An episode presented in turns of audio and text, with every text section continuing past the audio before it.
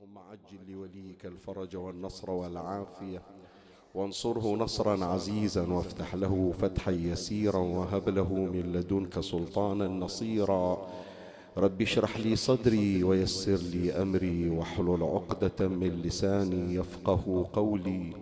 يا كاشف الكرب عن وجه أخيه الحسين. اكشف كربي بجاه أخيك الحسين. نادي عليا مظهر العجائب تجده عونا لك في النوائب. كل هم وغم سينجلي بولايتك يا علي. يا علي يا علي يا أبا الغوث أغثني.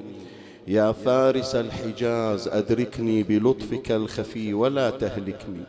يا مولاتي يا فاطمة بنت محمد أغيثيني يا سيدتي. صلى الله عليك يا سيدي ويا مولاي يا رسول الله. صلى الله عليك وعلى آلك الطاهرين. فاز من اعتصم بكم. وامن من لجأ إليكم. يا باب الرحمة ونجاه الأمة يا ليتنا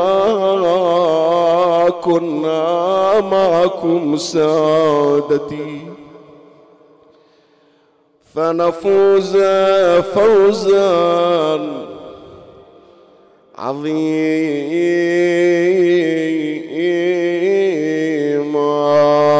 يا غريب يا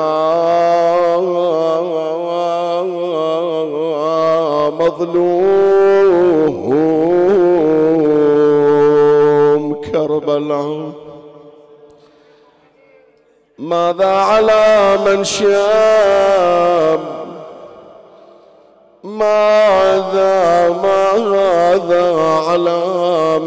شم تربة أحمد ألا يشم مدى الزمان.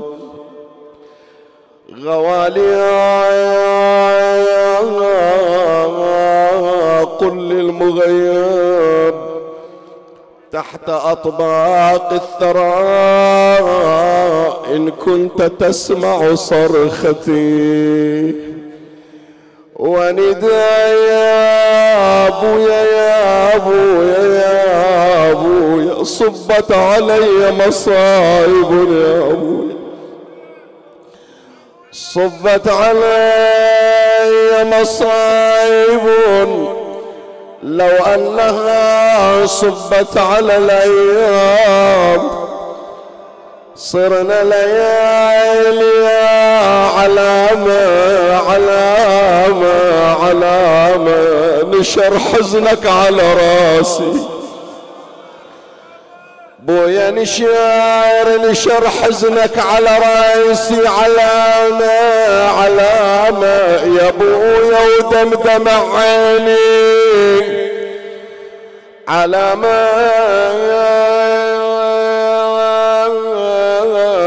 بخدي سوت السطرة أنا بخدي بخدي سوت السطرة علامة علامة. أجيك وشوف شنو صار بي. أجيك وشوف شنو صار. يا يا.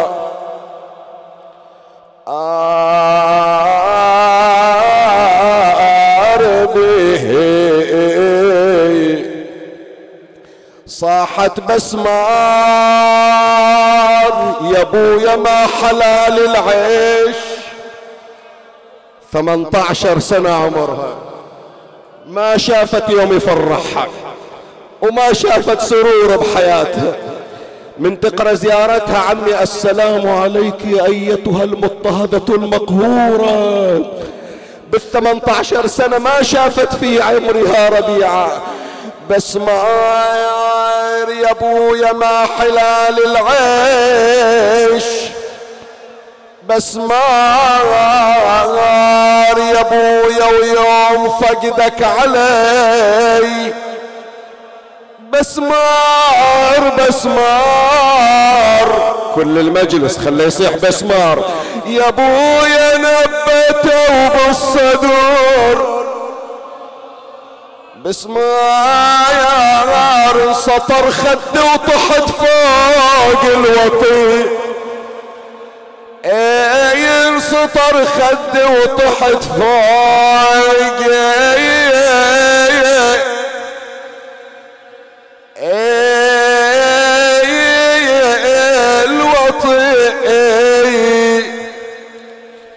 بس غبت يا عزي وشامي.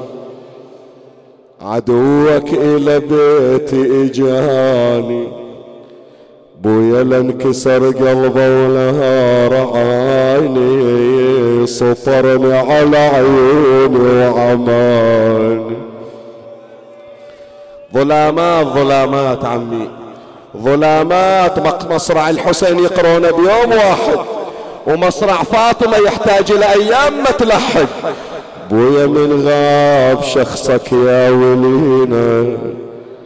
اجاني الشصهاك وشياطينا. وياهم حطبهم شايلينا سألت إيش عندك جايلينا كل يوم قلبي مروعينا وحدنا بعزانة دخلينا. بويا أمر أمر أمر أمر على شيوخ المدينة. يا تقود الوصيلة في العرينة. يا غيارة بويا قادوه قادوه راسه مكشفين. ابويا قادوه وراسه مكشفينه وراه طلعت والها وحزينة.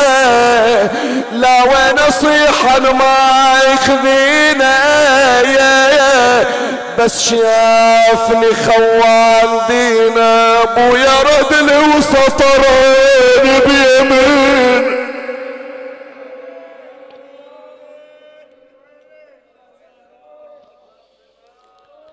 إنا لله وإنا إليه راجعون.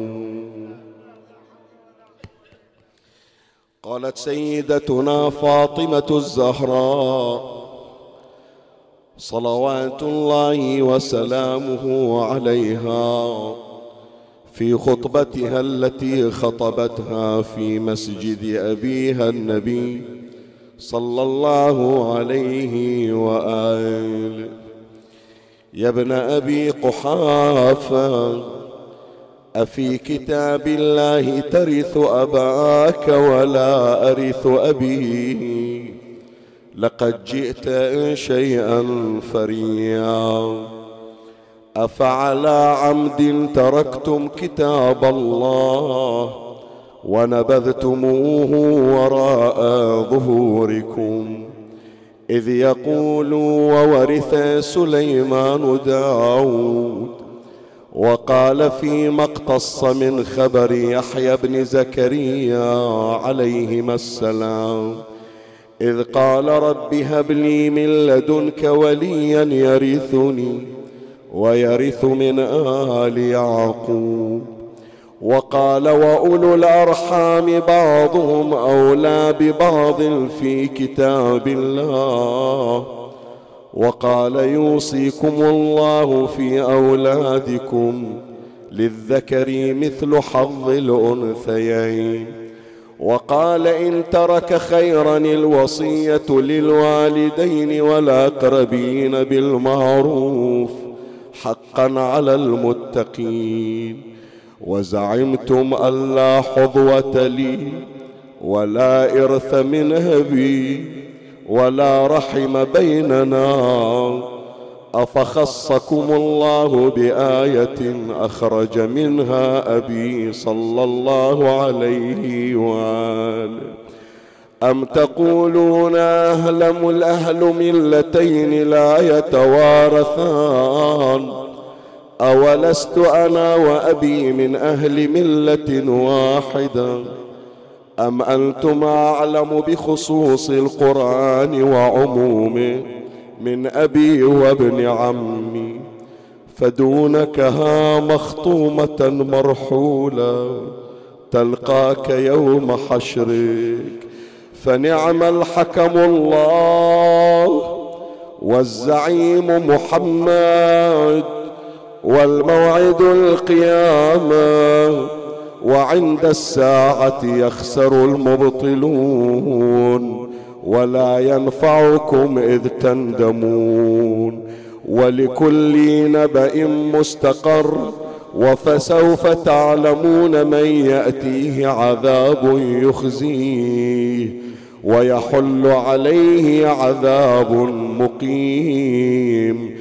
صدقت سيدتنا فاطمة بنت نبينا محمد.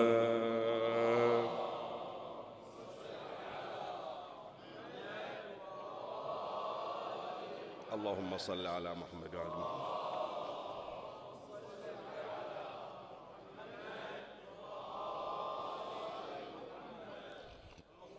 اللهم صل على محمد وآل محمد وأجل أجل هذه هي الحلقة الثانية من سلسلة البلاغة الفاطمية التي كنت قد أنشأتها في الليلة الماضية وكانت الحلقة الأولى منها في مأتم الإمام الرضا عليه السلام في قرية المالكية. وتحدثنا فيها عن بعض من إعجاز مولاتنا الزهراء عليها السلام في الجانب البلاغي ومن معاجزها الشريفة هذه الخطبة المعروفة بالخطبة الفدكية أو المعروفة بالخطبة الكبرى. وكنت قد وضعت وكنت قد وعدت حضرات السادة الحاضرين والمشاهدين والمتابعين أن أتي على تمام السلسلة في مجلس هذه الليلة إن شاء الله. بحث هذه الليلة هو الحلقة الثانية من سلسلة البلاغة الفاطمية.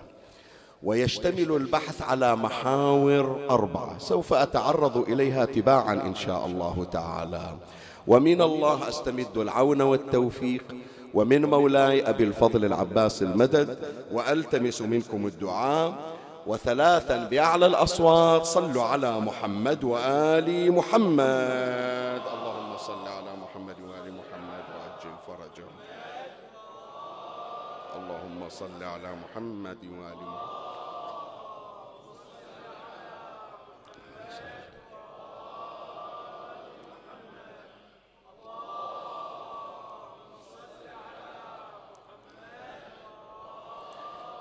مولاي الكريم أنت حيثما كنت اسمعني وفرغ لي قلبك وأعرني سمعك وأقبل علي بكلك. بحث هذه الليلة هو الحلقة الثانية من سلسلة البلاغة الفاطمية. ويشتمل على محاور أربعة. أمر عليها تباعا. أما المحور الأول الاحتكام للقرآن في البلاغة الفاطمية. مولاتنا الزهراء عليها السلام. إذا تكلمت وخطبت وناظرت وناقشت فإنها تلجأ دائما للرجوع إلى كتاب الله تبارك وتعالى. فهي أم القرآن وسيدة المصحف. ويكفي بأنه نحل مصحف مو قرآن لا وإنما تفسير القرآن علوم القرآن ما فيه من أسرار وسمي هذا المصحف الذي يرجع إليه أهل البيت صلوات الله عليهم بمصحف فاطمة عليها السلام. فمن شأن الصديقة الزهراء عليها السلام في كل مناظراتها في كل خطاباتها دائما ترجع إلى القرآن باعتباره المرجع الرئيسي والأساس والأول للمسلمين عموما. ومولاتنا الزهراء عليه السلام واجهت في بداية مشوارها بعد رحيل أبيها النبي صلى الله عليه وآله أزمة فقهية وعقائدية. تتخيل؟ يعني أنا أهيب بحضراتكم فقط تتأملون. شخص عنده فاتحة شخص عنده فاتحة وفاقد شخص عزيز. وإذا في أول يوم العزاء مطلوب من عنده أن يواجه موجة عقائدية وفقهية. يقول أنا بعدي ما استقريت نفسيا حتى أواجه هذه الأزمة. أحتاج أرتاح أولا. شايف أنت الآن المرجع الديني عنده بحث يسمونه بحث خارج. ما يجي مباشرة يوم 11 محرم يبتدي. يقول بعدنا إحنا مألومين بمصاب الحسين عليه السلام. فيبتدئون عادة بالدروس الحوزوية متى؟ من شهر ربيع. حتى جرح الإمام الحسين شوية يهدأ من بعد عاشوراء ويبتدي هذا المرجع بالتجهيز لبحوثه ودروسه. يا أخي أول يوم بعد رحيل رسول الله صلى الله عليه وآله. ما أقول لك فاتحة النبي انكسرت أصلا ما حطوا فاتحة. وإذا تجي أزمة شنو الأزمة؟ أزمة تزوير واختراع نظرية فقهية جديدة. شنو النظرية هذه؟ النظرية بأن الأنبياء لا يورثون الإرث المعروف الميراث المعروف عند المسلمين اللي كانوا يتعاطون في حياة النبي صلى الله عليه وآله. طرأ عليه تحديث طرأ عليه تعديل وتغيير للحكم الشرعي. كل المسلمين قابل إذا مات واحد يرثه الورثة.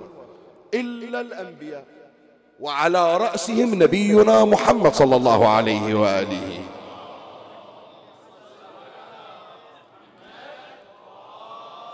يعني ما نسبوا هذا الأمر فقط إلى رسول الله. لا لا لا لا. قالوا ماكو نبي أرث. ماكو نبي عنده ميراث. من آدم. أنا ما أدري يعني هذا اللي جاب هالرأي هذا. طيب. آدم عنده مواريث لو ما عنده مواريث؟ عنده كتب عنده صحف عنده ملابس عنده محبس. إذا كان ما يورث وين راحت متعلقات آدم؟ إذا كان ما يعطي ميراث يعني هل تخلصوا منها؟ من وين جابوا هالقاعدة؟ وأجروا هذه القاعدة والنظرية إلى 124 ألف نبي ورسول. ونسبوا ذلك إلى رسول الله صلى الله عليه وآله. وهذا اللي عبرت عنه مولاتنا الزهراء عليها السلام. قالت وزعمتم ألا حظوة لي ولا إرث من أبي ولا رحم بيننا. من وين جايبين هالكلام؟ زين رسول الله مسلم لو مو مسلم؟ إذا هو سيد المسلمين نبي المسلمين شلون سائر المسلمين يتوارثون إلا رسول الله صلى الله عليه وآله؟ يعني هالحكم الشرعي شلتونه عن النبي شلون يصير؟ من وين جايبينه؟ دليلكم شنو؟ مستندكم شنو؟ الغريب يا إخواني اللي جايب هالدعوة عوض أن ينكرها لأنه الآن جاي في تحدي. سيدة القرآن تتكلم سيدة الأحكام الشرعية تتحدث. اللي ينزل جبرائيل في بيتها هي وهي. أعلم الناس بالقرآن وبشؤون القرآن وبالأحكام الشرعية هي اللي تتكلم. كان يقول لا ما ثبت هالكلام. لا أقر ذلك وأمضاه وأكد عليه. شوف كلمته هو هو نفسه خصم الزهرة. شوف شي يقول إيش رد على زهرة؟ قال وإني أشهد الله وكفى به شهيدا. تعرف واحد يقول هالكلمة يعني شنو؟ يعني فوق مسؤوليته ودعواه يخلي عليها أيضا إشهاد الله. عاد صادق لو كاذب. وإني أشهد الله وكفى به شهيدا أني سمعت رسول الله صلى الله عليه وآله يقول نحن معاشر الأنبياء لا نورث ذهبا ولا فضة ولا دارا ولا عقارا وإنما نورث الكتاب والحكمة والعلم والنبوة وما كان لنا من طعمة فلولي الأمر بعد بعدنا أن يحكم فيه بحكم. يقول أنا سامع ويحلف يقول سامع رسول الله الشكر. زين ما يخالف. إحنا من نتنزل؟ إحنا ما من نجي بنسولف عن بقية الأمور. لا لا لا. من نقول ما يخالف. سامع رسول الله؟ وهذا كلامك تقول وإني أشهد الله. يعني تحلف بالله وتشهد الله. فهذا على الأقل حجة عليه هو. مو حجة على الزهرة. الزهرة تقول أصلا ما كان الحكي هذا كله. بس حجة عليه هو اللي يقول أنا سمعت من النبي إذا حجة عليه. النبي لا يورث لا ذهب ولا فضة ولا مال ولا عقار. يورث شنو؟ العلم والحكمة. تمام؟ فإذا علم النبي من اللي ورثته يا جماعة؟ الآن خو النبي ما ورث لا ذهب ولا فضة ولا بيوت ولا عقار ولا أي شيء ولا مال. ما آمنا بالله سلمنا حتى فدك ما ورثها لفاطمة ورث رسول الله العلم. من الذي يرث علم رسول الله؟ النبي يقول أنا مدينة العلم. مدينة العلم هذه اللي بابها علي بن أبي طالب. من هو اللي ورثها حسب دعواهم؟ فاطمة الزهراء. هو أقر على نفسه. يقول الأنبياء ما يورثون إلا علم. وسيد الأنبياء وخاتم الأنبياء نبينا محمد صلى الله عليه وآله.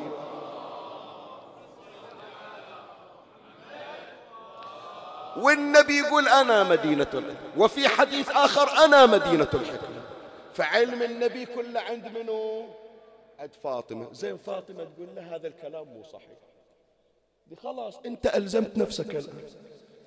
إذا تريد تأخذ علم النبي علم النبي انتقل بالميراث حسب كلامك. والتي ورثت علم رسول الله مني فاطمة الزهراء والزهراء تقول لك علم علم رسول الله. يقول أن الأنبياء يورثون.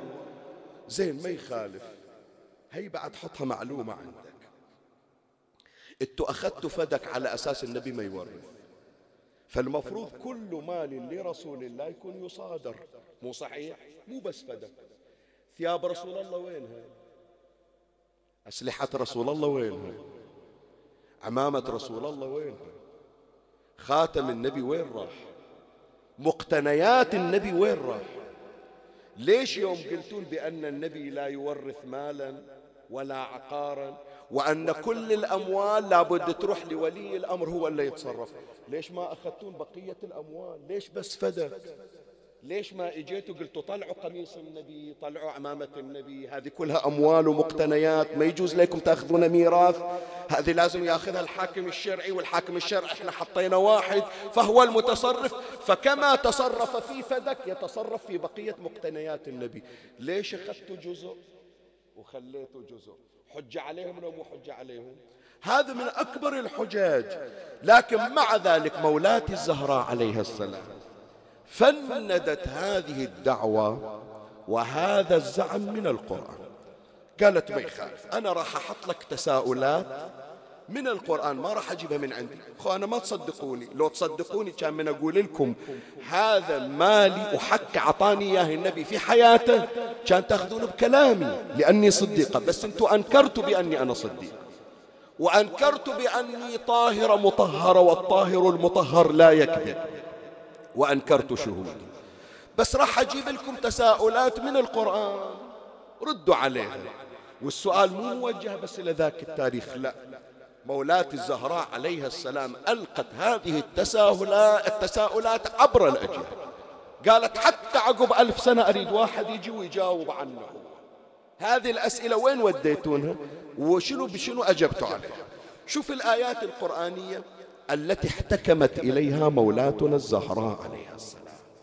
أما الآية الأولى قوله تعالى وورث سليمان داود وقال يا أيها الناس علمنا منطق الطير وأوتينا من كل شيء إن هذا لهو الفضل المبين. طيب أنتوا تقولون بأن الأنبياء ما يورثون أموال وإنما يورثون شنو؟ علم. الله يقول وورث سليمان داود. ومن تجي الآية وتقول علمنا منطق الطير. العلم شيء والميراث شيء آخر. فسليمان يقول ما أخذت العلم من أبويا داود. انتقل بالميراث لا الله مثل ما علم أبويا داود. هم علمني أنا. وأما الميراث غير التعليم. التعليم شيء والميراث شيء آخر. شو تسوون بهذه الآية؟ يلي تقولون بأن الأنبياء ما يورثون. طيب آية أخرى آية رقم اثنين. قول نبي الله زكريا عليه السلام يرثني ويرث من آل يعقوب واجعله ربي شنو؟ رضيا. طيب غير تقولون بأن الأنبياء يورثون العلم؟ آل يعقوب مو كلهم أنبياء. آل يعقوب فيهم الأنبياء وفيهم غير الأنبياء. ويحيى ورث آل يعقوب النبي وغير النبي. فأخذ أموال آل يعقوب منه. نبي الله يحيى. شو تسوون بهالآية؟ تلغونها؟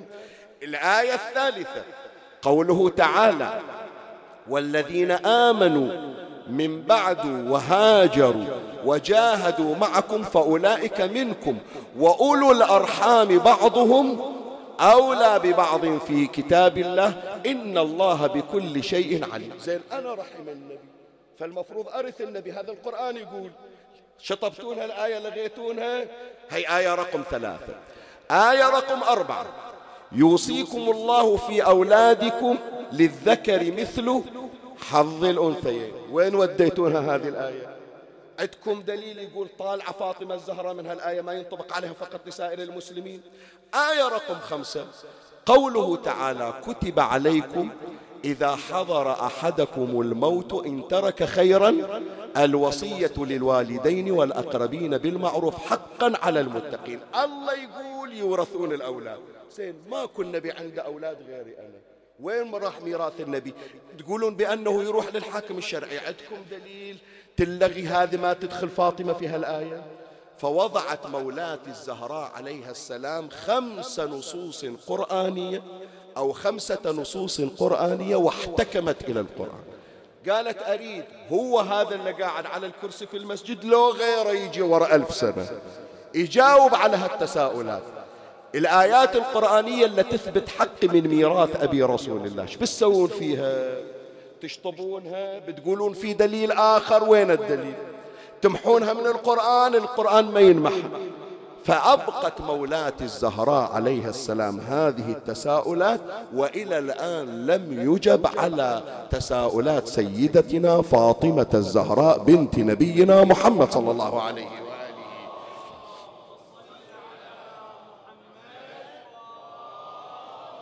فمن معالم البلاغة الفاطمية يا إخواني أن مولاتنا الزهراء عليها السلام دائما في كلامها تحتكم إلى القرآن الكريم. هذا المحور الأول فرغنا منه زين نجي إلى المحور الثاني.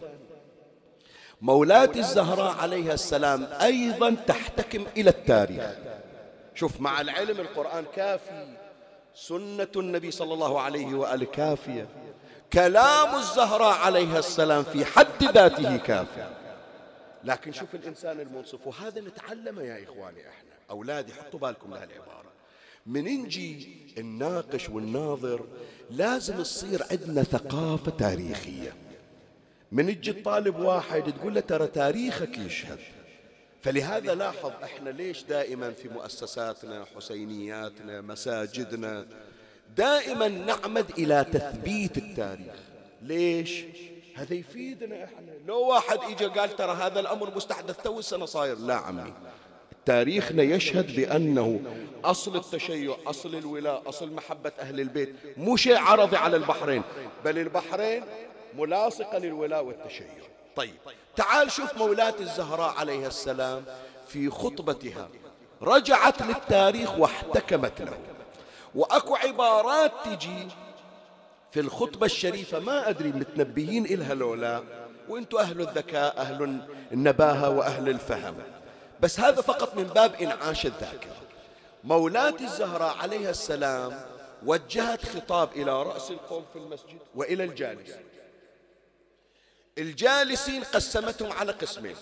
قسم خاص قسم عام. حط بالك له التفصيل يعني عد الزهرة مولاتي شقد ثلاثة أشخاص وجهت لهم الخطاب. أول واحد رأس القوم اللي أنت جنابك تعرفه. القسم الثاني قسمتهم إلى اثنين. قسم خاص وقسم عام.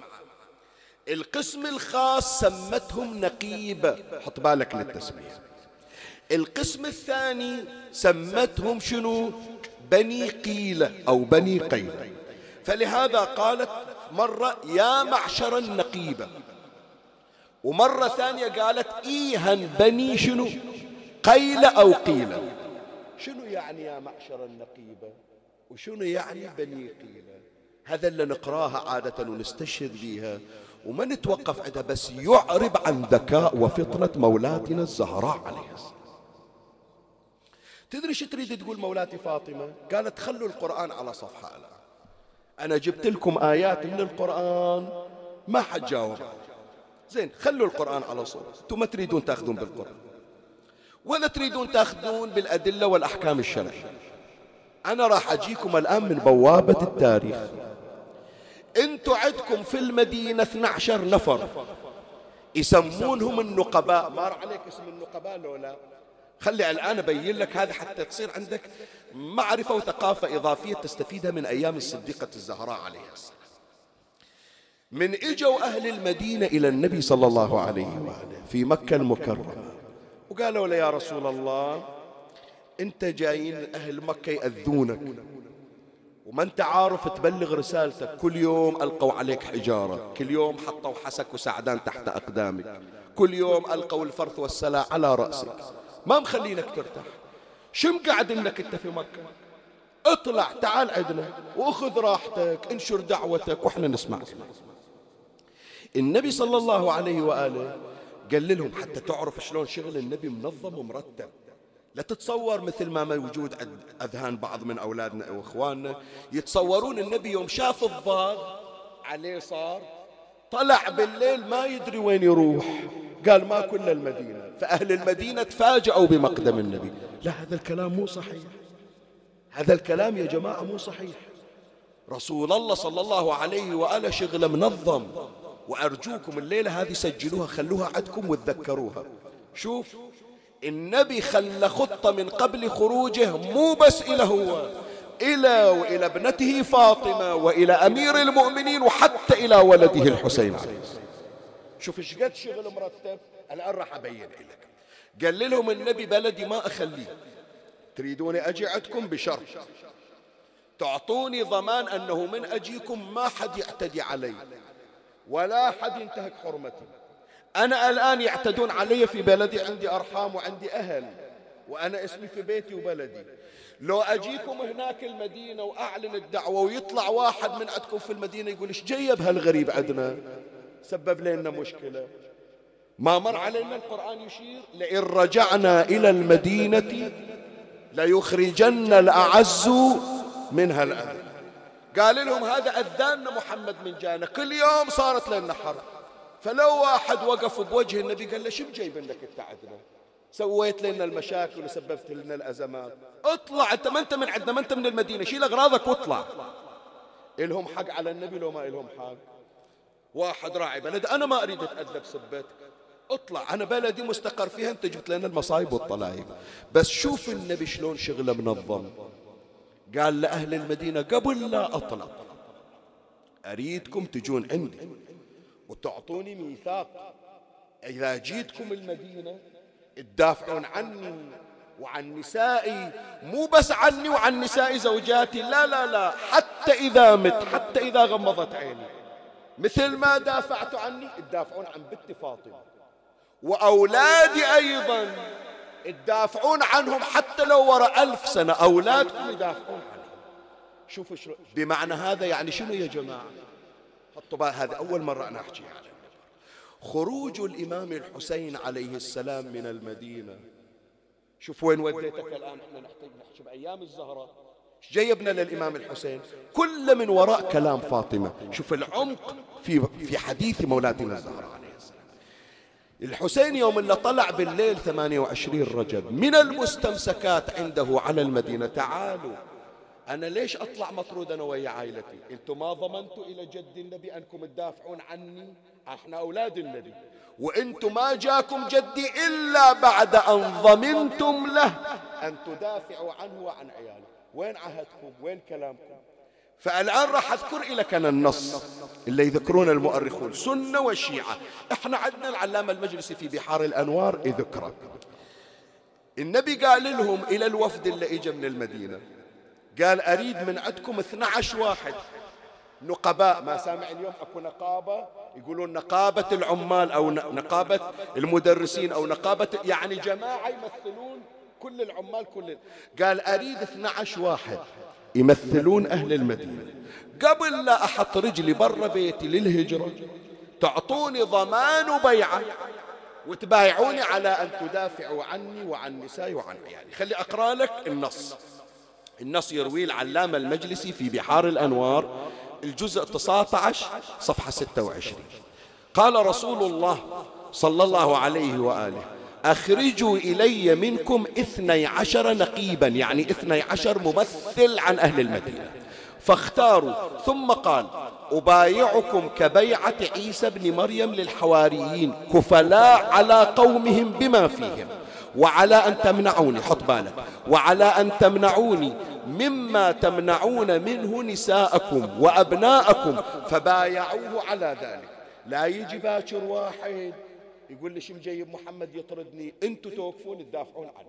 والمدينة توقف تدافع عني.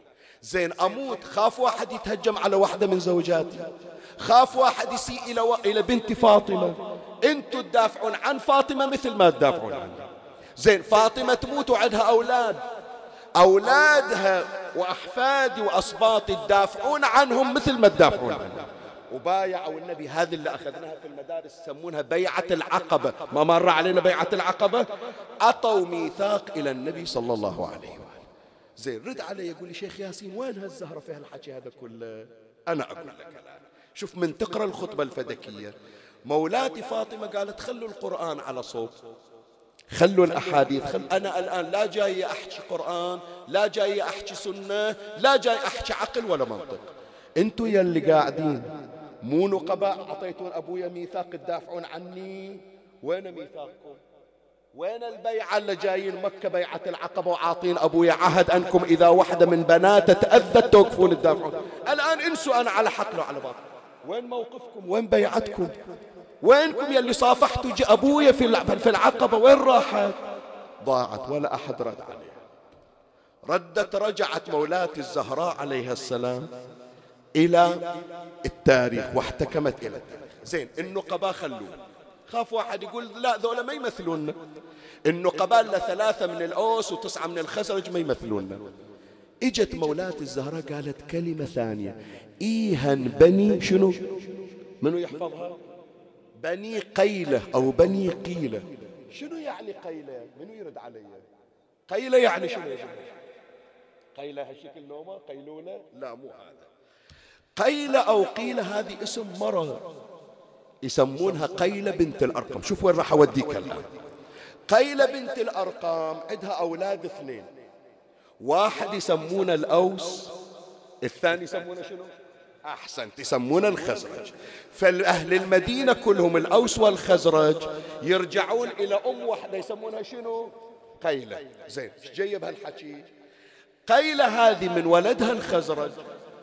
جابت بنت اسمها سلمى بنت عمرو الخزرجي هذه من ولدها عبد المطلب جد نبينا محمد صلى الله عليه وآله. صلوا عليه.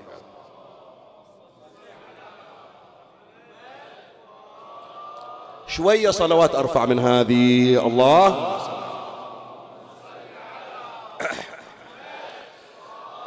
كرامة لمولاتنا فاطمة الثالثة أعلى من الاثنتين. الله.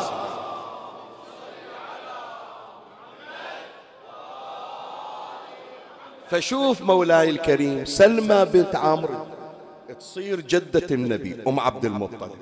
يعني فاطمة ترى مو غريبة في المدينة؟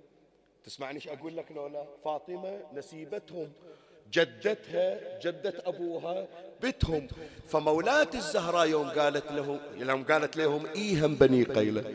تقول خلي القرآن أنتم ما تريدون القرآن. عرضت عليكم الآيات؟ ما حد جاوب. خلوا الأحاديث. ما حد جاوبني على الأحاديث. خلوا الأحكام الشرعية ما أكلمكم بدين. خلوا أيضا النقابة. يوم قلت يا معشر النقيبة ما حد حكى سكت. زين أنا مو نسيبتكم. أنا مو من أهلكم. حسبوني واحدة من أهلكم. العربي ما يرضى واحدة من, حر... من حريمة تتأذى. وأنا طابين علي بيتي وماخذين أرضي وجايتنكم بعد بالثمانية عشر سنة. مشي ما أقدر أمشي حاطة إيدي على خاصر. كني غريبة هو أنت لو عندكم واحدة غريبة ما تخلونها. شلون واحدة من أهلكم؟ فلهذا قالت مولاتي الزهراء كلمة جدا مؤلمة وجارحة. خلي أقرأ لك كلمة مولاتي الزهراء عليها السلام. قالت إيها بني قيلة يعني يا أولاد عمي أنتوا أهلي. إيها بني قيلة أأهضم تراث أبي؟ وأنتم بمرأى ومسمع؟ ومنتدى ومجمع؟ تلبسك تلبسكم الدعوة وتشملكم الخبرة. تدرون إيش صار بيا ما سووها خفية. نار بيتي وصلت إلى الكل شافها. طلعت امشي بالشوارع. واصرخ ما ضربوني في البيت ضربوني في الشارع. وأنتم تشوفون وتشملكم الخبرة. وأنتم ذو العدد والعدة والأداء والقوة. وعندكم السلاح والجنة. كل واحد حاط ببيته سلاح. ليش قالوا إذا واحدة من بناتنا أو من أهلنا تنضرب؟ نوقف ندافع عنها زين أنا بتكم بتكم ترى هذانا إلى الآن العصابة على عين. من وقف يدافع عني؟ فشوف عبارتها إيهم بني قيلة. قالت ما أحكي بالقرآن. القرآن حكيت وخلصت ما حد جاوبني. ولا أحكي بأحاديث ولا أحكام شرعية. ولا الأشخاص اللي بايعوا أبويا كلهم سكتوا عني. أحاكي ولاد عمي أحاكي أهلي. إي والله. خلي أحكي وياكم أهل كرزكان. أنتوا أهل معرفة وانتوا أهل عادات وتقاليد. وأنا أدري عن هالمنطقة وعن آبائها وأجدادها ورابي فيها وشايفينها من بداية عمري. عمي لما تتوفى واحدة في الديرة ويوم اللي يدفنونها ويحطون فاتحتها إذا ما جاء واحد في التشييع وشافوه في الفاتحة يوم ثاني يوم ثالث يعاتبونه. يقولوا مو عيب عليك هذه مو بنت عمك ما حضرت التشييع. صحيح لو لا يا جماعة؟ في الفاتحة لما يجون أنا شفتها في كرزكان وغير كرزكان إذا إجي واحد ويخلف على أهل الفاتحة يقولون مو عيب هذه مي عمك كان توقف الناس تعزيك. عمي هالمظلومة كم واحد شيعها؟ كم واحد مشى في جنازتها؟ أنا أقول لك خاف توجعك الحكاية. ست نفرات بس ست نفرات. المكثر يقول كانها غريبة ما عندها والي وأهل المدينة أهلها بتهم هذه من أهلهم مع ذلك حتى تشييع جنازة. ما مشوا ورا جنازة فاطمة. فعمي أريدك من تمر على خطبة الزهرة وتوقف على هالكلمة. مر عليك أدري. بس من الليلة استرجعها وشوف شنو من ألم في قلب فاطمة. لما تقول إيهم بني قيلة. تقول عندي المدينة كلهم أهلي وقرابتي. ما حد وقف على باب بيتي وقال الله يعظم أجري. ولا أحد قال أنا أتكفلها هذه منا ما حد يتعدى عليها. شافوني أنضرب في الشارع ولا أحد دافع عني. والله عمي راح أقول حكاية بعمري ما قارنها. بس من توفيقات الزهراء عليه السلام. بزمن النبي اسمعني إيش أقول لك. بزمن النبي وحدة مسلمة ما يعرفونها إلى الآن منه. إجا واحد من اليهود في السوق تحارش بيها. المسلمون كلهم قالوا وحدة ظلم وإحنا موجودين. قامت الحرب في المدينة سموها حرب الأحزاب. إلى الآن يدرسونها في المدارس. شنو؟ واحدة من المسلمين ما حد يعرف شنو اسمها. أذوها تحارشوا فيها. ولا انسطرت على عينها. ولا داروا عليها والسياف تتلوى على ظهرها. منو يوقف يدافع عنها؟ ما عندها أحد. خو ابن عمها مشتف ما يقدر يطلع. ابن عمها الحمال برقبته بس أنا أقول لك أنا أقول لك آخر الزمان يطلع واحد. يصيح يا أهل العالم إن أمي فاطمة ماتت مظلومة.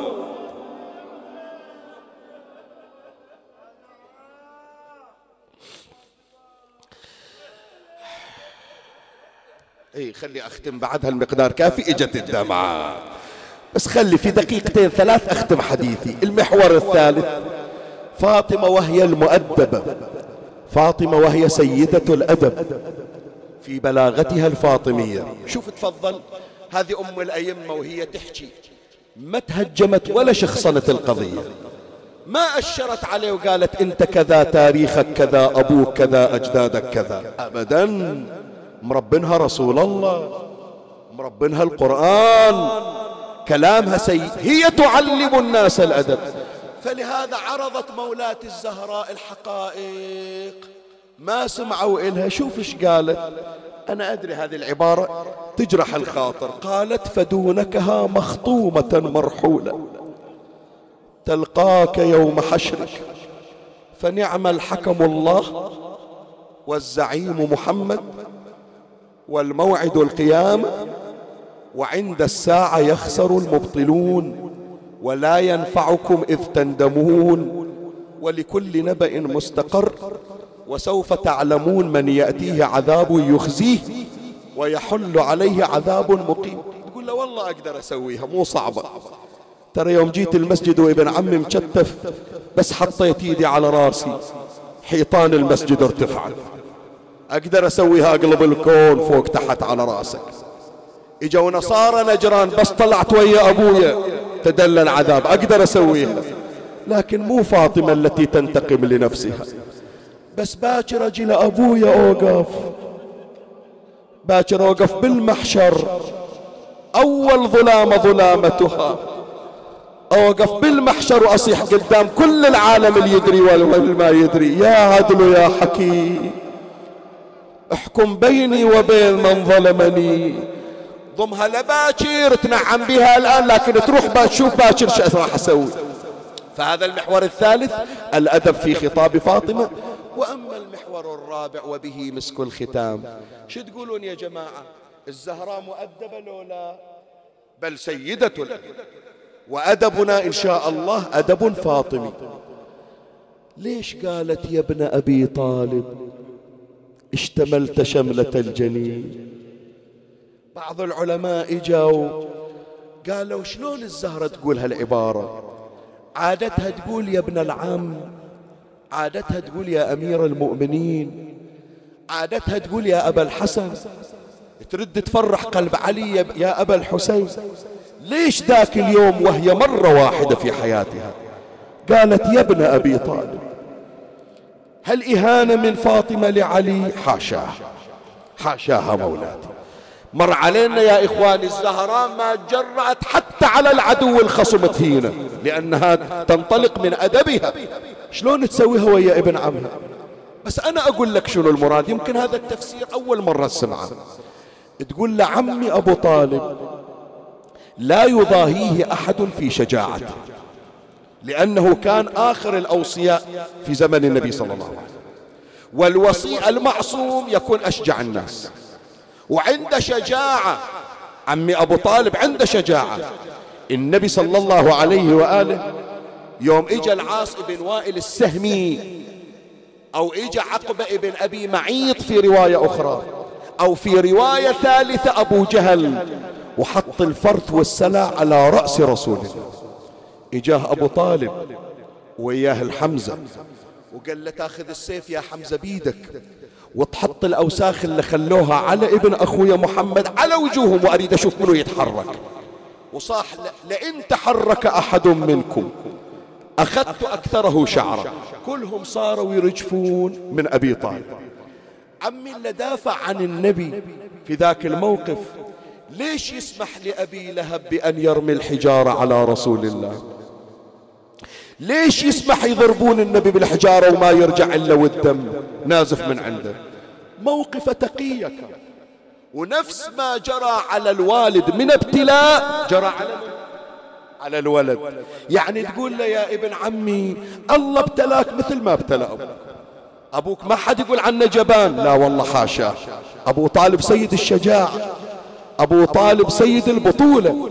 لكن الله ابتلاه بأن يصبر. وإلا النبي مو ابن أخوه سمعوا شباب. النبي مو ابن أخوه لا لا لا. ولد المقرب. لا ينام أبو طالب حتى يضم رسول الله إلى حجره ويلمس بدنه بدنه لكن بالعزيز عليه يشوف ابن أخوه راجع والدم ينزف من راسه. الله امتحن أبا طالب بأن يصبر على ظلامة النبي. يشوف بعيونه ويصبر. شي يسوي؟ ومثل ما الله ابتلى الأب ابتلى منه؟ ابتلى الولد. اجى إلى الرجل أخذ بتلابيبه جلد به الأرض مسكه من أنفه فوجأه وقال قد علمت يا ابن صهاك لولا عهد من رسول الله ووصية قد سبقت ما كنت تجرؤ أن تدخل علي يدي بالعزيز علي أسمعها تون ورا الباب. يسمونها يسموني حلال المشاكل. اللي يطيح بشدة أحضر له وهو غريب. وهذه بنت عمي وبيني وبينها أشبار مو أمتار لكن شو أسوي؟ بالعزيز علي. إي رحم الله ملا عطية. جابها يعني هذا المعنى صاغ يقول تعرفيني ما ترد عزمي جنود مجندة سيفي بحد المنايا تلوح كل ما جرده لكن شبيدي يا زهرة وهالزنود؟ مقيدة بهالأمر موصي علي المصطفى عالي الجناب. هذا سيفي وساعدي وعزمي يا بيت خير الورى. لو لرخصا كان شفتي هالأرجاس مجزرة. فاطمة ولا أسمعك تندبيني والضلوع مكسرة هاج عزمي يا بتولة وبالحزن شب التهاب. أكو سادة عندي بالمجلس. أول آخذ من عندهم إجازة. البارحة بذاك المجلس واحد وقف لي قال اسكت يا شيخ ياسين ما أقبلها. خاف واحد يوقف أيضا وعاتبني. الما يقدر خلي يسم أذنه. ظل يناديها وتجري فوق خده دمعته. وش هالعصابة يا بنت المصطفى وريحانته؟ انت طلعت من البيت ماكو عصابة على عيني. اشو الان منزل العصابة. إيش هالعصابة يا بنت المصطفى وريحانته قالت الطاغي سطر عيني ويلي.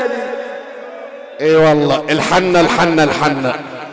شفيعتنا هذه عم تحضر لنا بالشذايع صاحت الزهرة يا نور عيوني.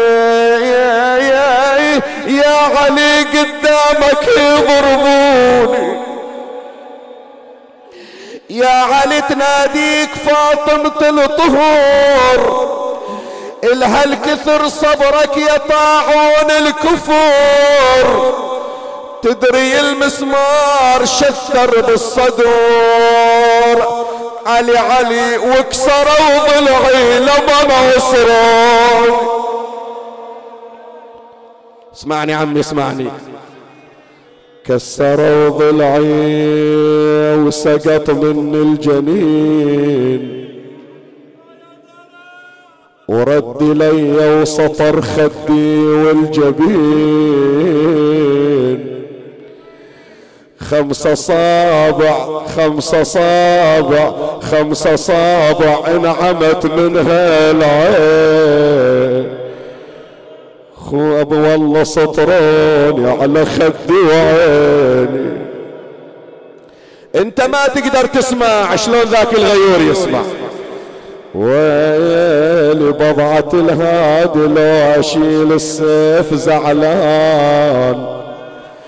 لفني الأمة الخاطرك وارجلك وان هسه لزلزل هالأرض بالانس والجان لجلك وخلي على الملا عصيبة. والله يا زهرة لو أصل السيف وأقوم ما تسمعين على المنابر. عقب هاليوم باسم النبي المختار عندك يصح معلوم وحقك بحد السيف يا أم حسين أجيب. سمعني صوتك. والله خاطر أسمع الونة من عندك. صاحت رضيت صابرة بالصار بيه واسمع بذكر المصطفى صبح. عفي عليك ومسيه وادري حياتي يا علي مطول. ليام تمرمرة أطلع من الدنيا كئيبة. ما سكن غيظة وانثنت ست اللساوين ولزمت بديها والقلب حسن وحسين وصاحت يا حيدر تسكن الخاطر. الصبطين ولن على الخدين دمعات سجيب أنا أدري أي بيت اللي تنتظره. بيت القصيدة اللي على حسابها نظم ملا عطية. اتحيرت بالحال مكسورة. الاضلاع الاضلاع وراحت لعد زينب تقلها بقلب مرتاح. زينب قومي لابوك المرتضى وامشي. بلقنا قامت تجر ذيل الحزن ذيك النجيبة. الما عنده ذرية الله يعطي الذرية الصالحة. ومثل ما بشرونا البارحة عن ذاك المحروم بالذرية الله رزقه يبشرونا أولادنا إن شاء الله بالذرية الصالحة. بس عمي إذا الله عطاك بنية صغيرة تحبها ما تعرف تنام إلا أول تخليها على ذراعك. اسمع هالحكاية حتى تعرف. من أول ما تدخل البيت وتجيك البنية وتقول لك بابا ضربوني. بابا شوف الضربة على خدي. وهي في البيت. شوف علي وشاف زينب جاية. بس ما لحظها سكن غيظة وذب الافقار وضمها لصدره والدمع بالخيط. نثار وقالها يا زينب ما أقدر أنظر لك. بالأخمار ليتك تراها بين عدوانك سليبه عمي مجلس انتهى ما قصرتوا؟ جزاكم الله خير الجزاء. أجركم على فاطمة. سويتوها الليلة هي ليلة الوفاء حنه وأنين وكثيره حتى أولادكم الصغار قاعدين يبكون بس عمي لأي مشكلة متعسرة وأي حاجة لم تقضى. أريد أقرأ هالبيت وأريد المجلس كله حنة واحدة بنية قضاء الحاجة. خصوصا ذول اللي جايين من برا الديرة عندهم حوايج متعسرة. المشاكل علي. أبو حسين يا الغيور يا علي. انكسر قلبك على هالبنية الصغيرة. بالبيت ويا أمها وإخوانها. ما رضيت عليها يا أبو حسين. تعال شوفها واقفة في المجالس. تعال شوف الحبال بإيدها. تعال شوف رأس أخوها بطشت قدام عينها. تعال شوف شلون يسبونها يقولوا لها كذبت يا عدوة الله. يا عمي عليكم زينب واحد يرد على الثاني. أريد هم اللي هناك قاعدين صوتكم يوصل عندنا ذيك الساعة زينب وقفت بالشام وتوجهت صوب النجف. وصاحت المدارس المدارس يا نور المساجد والمدار. إيه يا نور المساجد وهي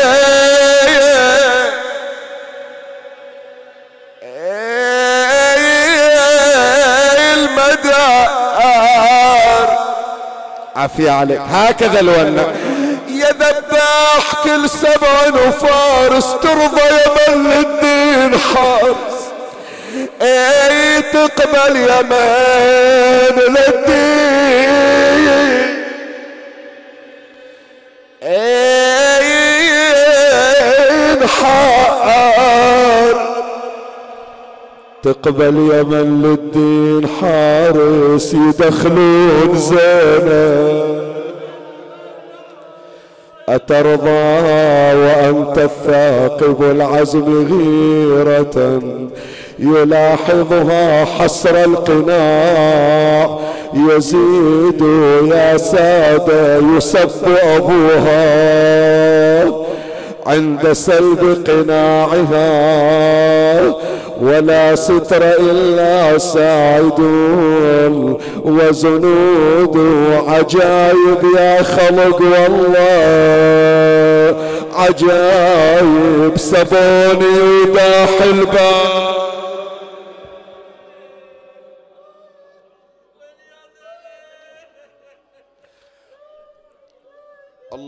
اللهم صل على محمد وآل محمد. يا قاضي الحاجات يا مجيب الدعوات يا سامع الشكايات اسمع لنا واستجب يا الله بك يا الله بمحمد بعلي بفاطمة بالحسن بالحسين بعلي بمحمد بجعفر بموسى بعلي بمحمد بعلي بالحسن بالحجة ابن الحسن بجاه مولاتنا أم البنين بجاه ولدها كاشف الكرب عن وجه أخيه الحسين. اللهم اقض حاجة كل محتاج اللهم اشف جميع المرضى سيما من سألونا لأجلهم الدعاء. من كان محروما من الذرية ارزقه الذرية الصالحة. أصلح لنا في أولادنا وبناتنا وفقهم لكل خير جنبهم كل شر. عجل اللهم فرج إمامنا صاحب العصر والزمان. شرفنا برؤيته وارزقنا شرف خدمته. ترحم على أموات وأموات الباذلين والسامعين والمؤمنين. سيما من لا يذكره ذاكر ولا يترحم عليه مترحم. أوصل لهم جميعا ثواب هذا المجلس الشريف وبلغهم ثواب الفاتحة مع الصلوات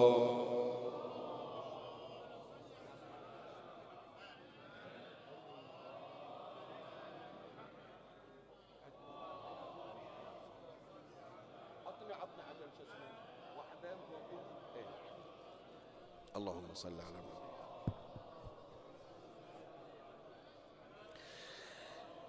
إخواني معذرة إلى أهل التعزية وإلى حضراتكم. أنا ما أخبروني أنه أكو فاتحة فالآن فوجئت. فعلى قعدتكم هذه ندعو لها ولأمواتنا إن شاء الله. بسم الله الرحمن الرحيم. اللهم صل على محمد وآل محمد. وأوصل اللهم ثواب ما قرأناه وأجر وبركات ما تلوناه من كتابك المنزل. على لسان نبيك المرسل هدية واصلة وتحفة نازلة ورحمة شاملة.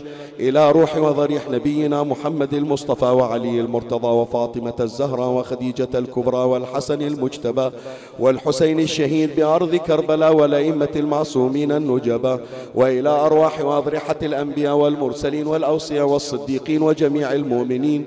وإلى روح وضريح من اجتمعنا بسببها اللهم صل وحدتها وآنس وحشتها وسكر روعتها خفف اللهم عنها ثقل الثرى واغفر لنا ولها يوم يقوم الحساب. بلغ اللهم روحها وأرواح موتانا وموتاكم جميعا. ثواب سورة الفاتحة تسبقها صلوات.